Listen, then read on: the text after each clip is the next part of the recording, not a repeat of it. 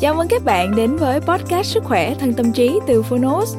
Đây là nơi chúng tôi giới thiệu phương pháp, quá trình chăm sóc sức khỏe thể chất, tinh thần từ các chuyên gia, bác sĩ, các bậc cao nhân và cả những người đã thành công từ trải nghiệm thực tế. Thông qua lời mở đầu và chương một của những cuốn sách nói được chọn lọc bởi đội ngũ của Phonos. Với podcast này, Phonos hy vọng người nghe sẽ tìm được cho mình những cuốn sách phù hợp, tìm được những kiến thức hữu ích, hướng tới lối sống lành mạnh, tích cực từ đó có một cuộc sống khỏe mạnh, bình an và ý nghĩa. Sức khỏe thân tâm trí được phát sóng đều đặn vào thứ hai hàng tuần. Mời các bạn cùng đón nghe nhé. Và nếu yêu thích podcast này, đừng quên tải ứng dụng Phonos để nghe trọn vẹn cuốn sách cũng như khám phá hàng trăm tựa sách nói khác cùng các nội dung thiền, truyện ngủ, nhạc thư giãn, vân vân. Giờ thì mời bạn lắng nghe chương 1 của cuốn sách ngày hôm nay nhé.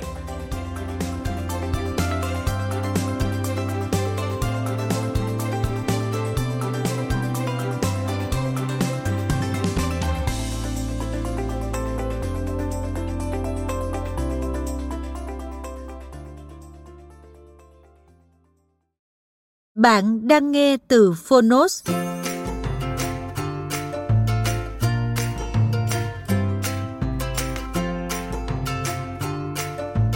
Tuổi trẻ đáng giá bao nhiêu?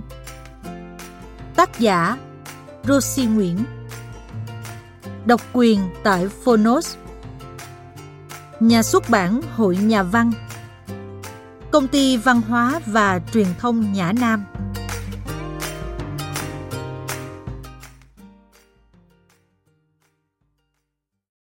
Lời nói đầu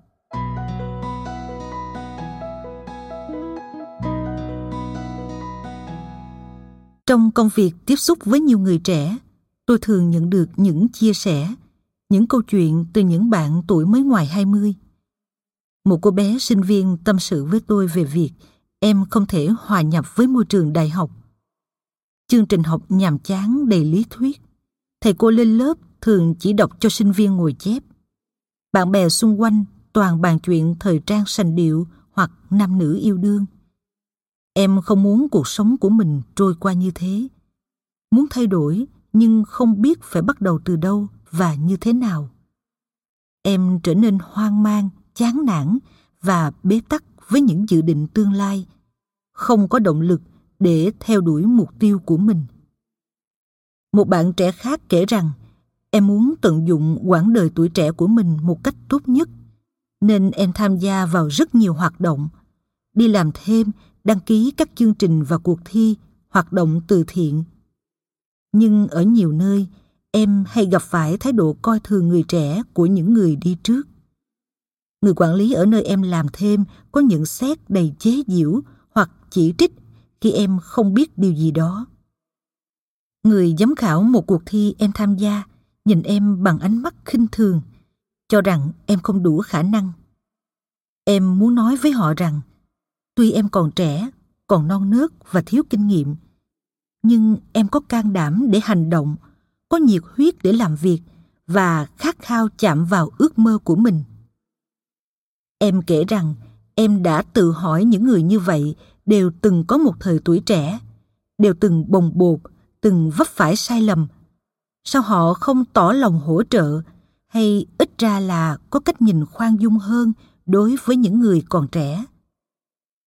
Khi đọc được những câu chuyện như vậy, tôi thấy trong lòng dâng lên một sự đồng cảm. Vì tôi đã từng trải qua một phần tuổi trẻ của mình như thế. Đã có những ngày hoang mang, bối rối, chìm vào chán nản và bế tắc với tương lai. Đã từng rơi vào khủng hoảng tuổi 20 sống nhàn nhạt nhàm chán, không có mục tiêu gì cho cuộc đời. Từng nhiều đêm trằn trọc tự hỏi, mình sẽ phải làm gì để sử dụng hiệu quả đôi bàn tay và khối óc của mình? Tôi cũng đã từng lăn lộn làm thêm, từng bị một người cấp trên đánh giá thấp năng lực làm việc của mình. Rồi gặp phải những cú sốc lớn đến mức suy sụp khi từ trường học ra trường đời nhưng hiện tại tôi là một tác giả một người chuyên viết về tuổi trẻ một blogger facebooker một người chuyên đi du lịch bụi và là một huấn luyện viên về yoga và chăm sóc sức khỏe Tôi được Tổng cục Du lịch các nước mời đi quảng bá du lịch các quốc gia trong vùng. Được làm khách mời trong các chương trình, sự kiện về người trẻ. Tôi hợp tác với các dự án của những tổ chức phi chính phủ và có những thành tựu nhất định trong sự nghiệp. Nhưng trên hết, tôi thấy tự hào vì mình đã sống gần hơn với tiềm năng của mình. Tôi đang sống cuộc đời mình đã mơ ước và tôi tràn đầy lòng biết ơn và tình yêu trên mỗi bước đường đi. Nhìn lại bản thân, tôi thấy mình đã vượt qua được quãng thời gian mày mò trong bóng tối, đã bứt phá thành công, tìm thấy đam mê và tỏa sáng trên con đường của mình. Vì vậy, tôi viết cuốn sách này như một lời nhắn gửi của tôi tới những người trẻ, những người vẫn còn đang trăn trở đi tìm một lối riêng cho mình trên dòng đời xuôi ngược.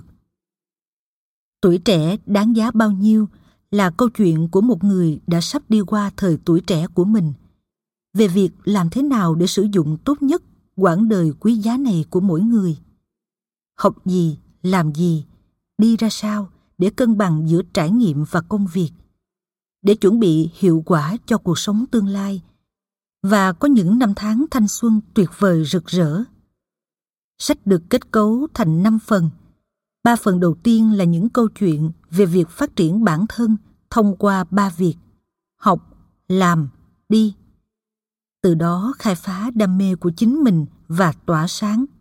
Phần 4 Cuối cùng là một số nhắn nhủ, kinh nghiệm và nguồn tham khảo khác giúp ích trong quá trình tự học. Những bài viết trong sách là những bài học của tôi trong hành trình rèn luyện chính mình – những câu chuyện từ bao nhiêu chàng trai cô gái mà tôi gặp trên những nẻo đường khắp thế giới. Và từ rất nhiều người trẻ khác, tôi có dịp tiếp xúc trong các dự án tư vấn hướng nghiệp của mình. Bạn sẽ tìm thấy ở đây những kinh nghiệm thực tế về tự học, về tìm kiếm đam mê, về trải nghiệm thế giới. Những cách thức rất cụ thể để thay đổi và tỏa sáng, cũng như những câu chuyện tràn đầy cảm hứng để bắt đầu. Tiếp thêm niềm tin cho những bạn đang cần. Chia sẻ nỗi niềm với những người đang băn khoăn lạc lối. Cổ vũ những ai đang ấp ủ ước mơ. Cố thủ tướng singapore lý quang diệu từng có một câu nói nổi tiếng. Hỡi thanh niên hãy bán cho tôi một năm tuổi trẻ tôi sẽ trả bạn một tỷ đô xanh vậy người trẻ ơi nếu như được lựa chọn thì bạn có bán đi một năm tuổi trẻ của mình không và nếu không, thì bạn sẽ làm gì để những năm tháng tuổi trẻ trôi qua thật đáng giá? Tuổi trẻ của tôi và nhiều người khác đã có những vấp ngã đầy đớn đau, đã có những sai lầm ngớ ngẩn. Tuổi trẻ của bạn không nhất thiết phải lặp lại tất cả những vất vả gian nan đó. Thời gian một đi là không trở lại. Không ai có thể tắm hai lần trên dòng sông cuộc đời những ngày tuổi trẻ đường dài rộng mênh mông, nhưng kiệt thực lại rất hữu hạn ngắn ngủi. Nên nếu bạn còn trẻ, hãy học cách để biến tuổi trẻ của bạn trở thành vô giá. Phần 1 Tôi đã học như thế nào?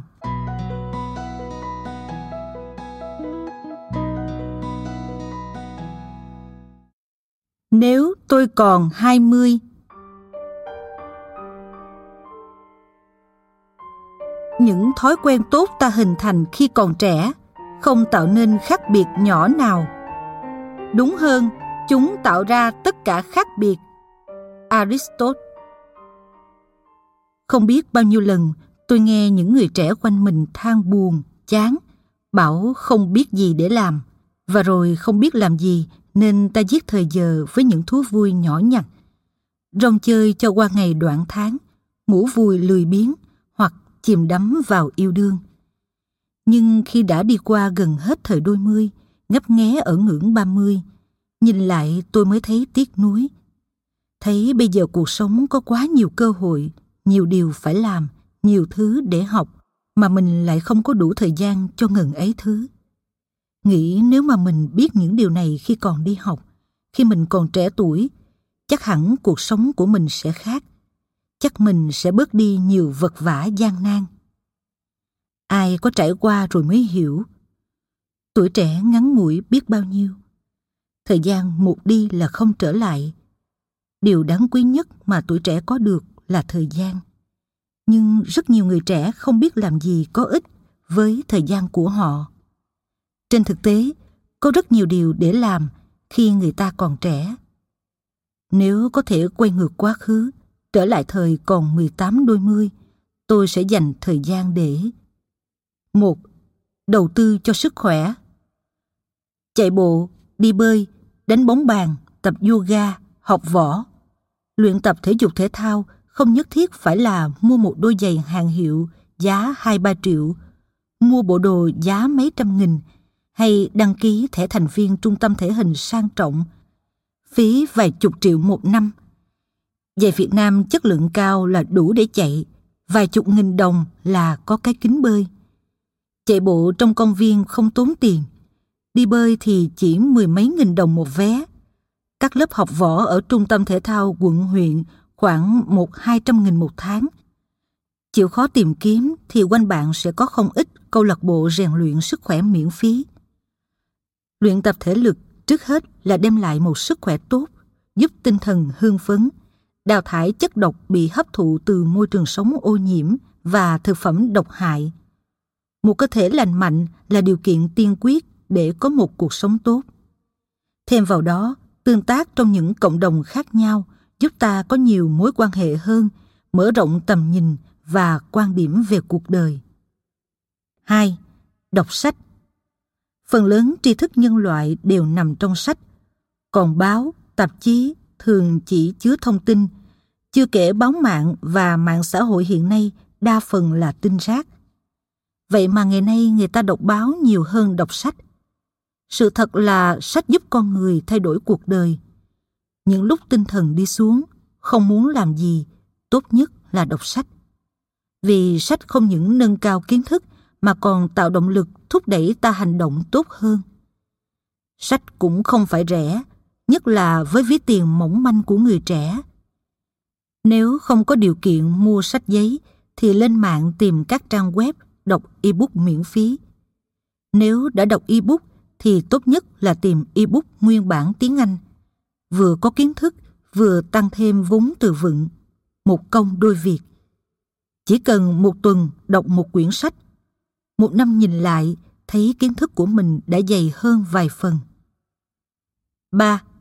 Học trực tuyến trên mạng Các trang web MOOC viết tắt của từ Massive Open Online Course, khóa học trực tuyến đại trà, cho phép người dùng theo học trên mạng về nhiều đề tài khác nhau như nghệ thuật, lịch sử, thuộc lãnh đạo, kinh tế kinh doanh, cách dạy tiếng Anh, thiết kế, lập trình, thiên văn học, vũ trụ, vân vân. Một số trang MOOC hoàn toàn miễn phí như Coursera.org, edx.org hay khanacademy.org được tạo ra bởi những trường đại học danh tiếng của Mỹ với giáo trình chuẩn và được soạn giảng bởi các giáo sư nổi tiếng. Người dùng chỉ cần đăng ký tài khoản là có thể bắt đầu học. Họ có thể thảo luận các thắc mắc của mình với bạn bè cùng khóa, các giáo sư và trợ giảng trong diễn đàn của lớp học. Họ cũng làm bài tập về nhà, được kiểm tra kiến thức sau mỗi tuần và thi kết thúc môn để kiểm tra trình độ. Trên thế giới hiện nay, hình thức học trực tuyến qua MOOC đang ngày càng thịnh hành. Nó bổ sung, bù đắp và thay thế cho hình thức giáo dục truyền thống. Hình thức này được các nhà giáo dục cho rằng sẽ trở thành loại hình giáo dục của tương lai. Vì ta không phải tốn thời gian di chuyển, có thể tự do lựa chọn khung giờ học phù hợp cho mình, học đồng thời nhiều chương trình khác nhau hoặc bổ sung những kỹ năng hái ra tiền mà không được dạy ở các trường đại học. Với MOOC, người dùng từ khắp nơi trên thế giới có thể trao dồi kiến thức và thỏa mãn niềm khao khát học hỏi, bất kể họ đang ở độ tuổi, trình độ và địa điểm nào. Thay vì ngồi thương khóc một mối tình đã chết, đăng ký khóa học Apply to US Universities, nộp đơn vào các trường đại học Mỹ, rồi kiếm tấm vé đi du học Mỹ cho người yêu cũ lé mắt. chẳng phải tốt hơn sao? 4. Cho dân du lịch bụi ở nhờ. Người trẻ hiện nay ngày càng nhiều người thích đi du lịch. Trong lúc chưa có thời gian hay chưa tích góp đủ tiền để đi, sao bạn không thử cho dân du lịch bụi ở nhờ nhà mình? Các trang web như couchsurfing.com hay org chuyên kết nối người đi du lịch bụi và người bản xứ.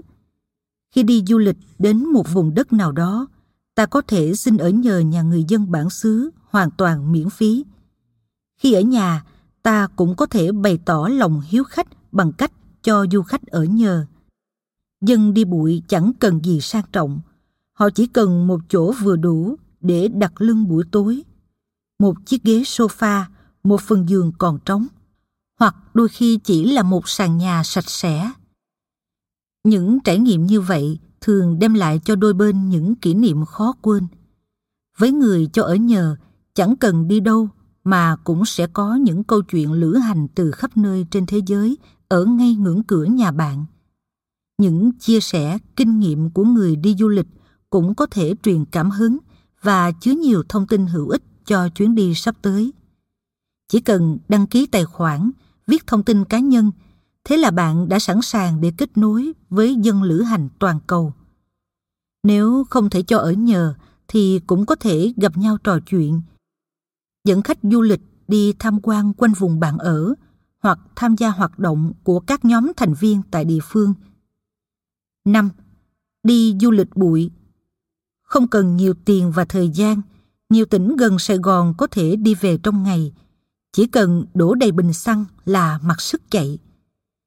Rời khỏi thành phố nghẹt bụi để tìm đồng lúa bao la, mùi rơm rạ trên cánh đồng mới gặt. Mùi khói đốt đồng, mùi hoa màu tươi tốt, chim cò vỗ cánh bay lên, đàn bò nhẫn nhơ gặm cỏ. Nếu còn sinh viên, những tháng nghỉ hè có thể gói đồ xuyên Việt hoặc đi một vòng ba nước Đông Dương. Dư giả hơn, chỉ cần trong túi mười mấy triệu đồng là có thể đi một vòng mấy nước Đông Nam Á bằng đường bộ. Từ Việt Nam đến Campuchia, Thái Lan, Malaysia, xuống Singapore rồi quay trở về.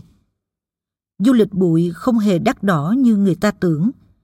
Trong quyển sách hướng dẫn du lịch bụi, ta ba lô trên đất Á của mình, tôi đã từng kể câu chuyện người thật việc thật về cô bé sinh viên đã đi du lịch bụi qua Campuchia và Thái Lan cả tháng trời mà chỉ tốn có 2 triệu đồng, chủ yếu bằng cách đi nhờ xe, hitchhiking và ngủ nhờ nhà người dân bản xứ. Trường hợp như thế trong giới du lịch bụi không phải là hiếm. Những chuyến đi đó không tốn nhiều chi phí mà để lại những trải nghiệm thay đổi đời người. Chìa khóa khi đi du lịch bụi không phải trong túi bạn có bao nhiêu tiền, mà là trong lòng bạn có bao nhiêu can đảm. Can đảm để bước ra khỏi vùng an toàn của mình, can đảm để làm điều mới, can đảm để trải nghiệm. Có nhiều cách để đi du lịch với ít tiền, thậm chí không có tiền. Có thể đi bộ, đi xe đạp, đi nhờ xe, ở nhờ nhà người dân bản xứ qua couchsurfing.com như chia sẻ ở trên. Làm việc tình nguyện để đổi lấy nơi ăn ngủ thông qua idealist.org hoặc workaway.info giúp đỡ người khác và đem lại giá trị trong lúc mình đi, hiểu đời hiểu người hơn sau mỗi chuyến đi. 6. Làm hướng dẫn viên du lịch Với những người trẻ yêu thích trải nghiệm du lịch, muốn thử sức trong ngành du lịch, có thể thử làm hướng dẫn viên. Bạn không cần phải có bằng cấp về du lịch hay phải tốt nghiệp ra trường mới làm được. Sinh viên học sinh vẫn có thể làm.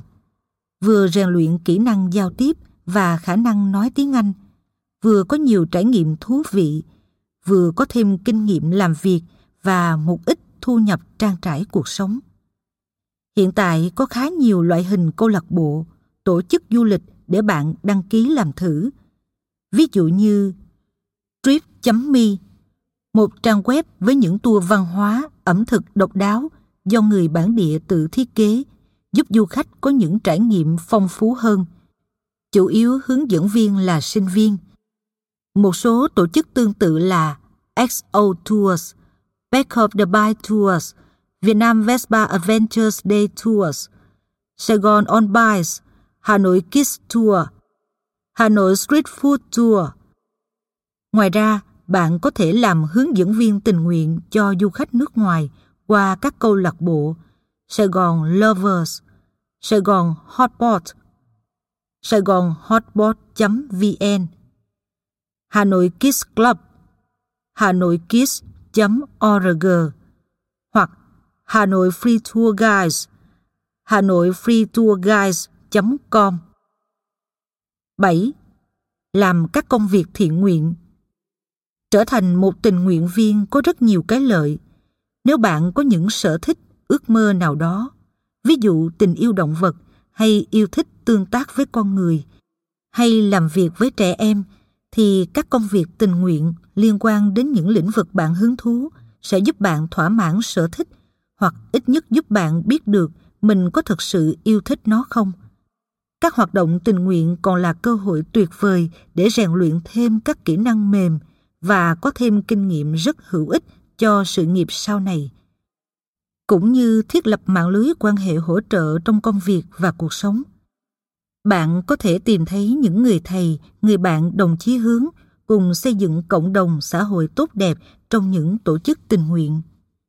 Những người trẻ hay tham gia vào các hoạt động tình nguyện từ thiện mà tôi thấy đều là những người dễ tương tác có kỹ năng tốt thường xuyên thể hiện lòng biết ơn tin yêu vào những điều tốt đẹp trong cuộc sống các tổ chức phi chính phủ và các câu lạc bộ tình nguyện như AIE SEC, Operation Smile, Lean, Young at Heart Việt Nam, Oxfam, Free House Việt Nam, Helping Hand Sài Gòn vẫn thường xuyên tuyển tình nguyện viên.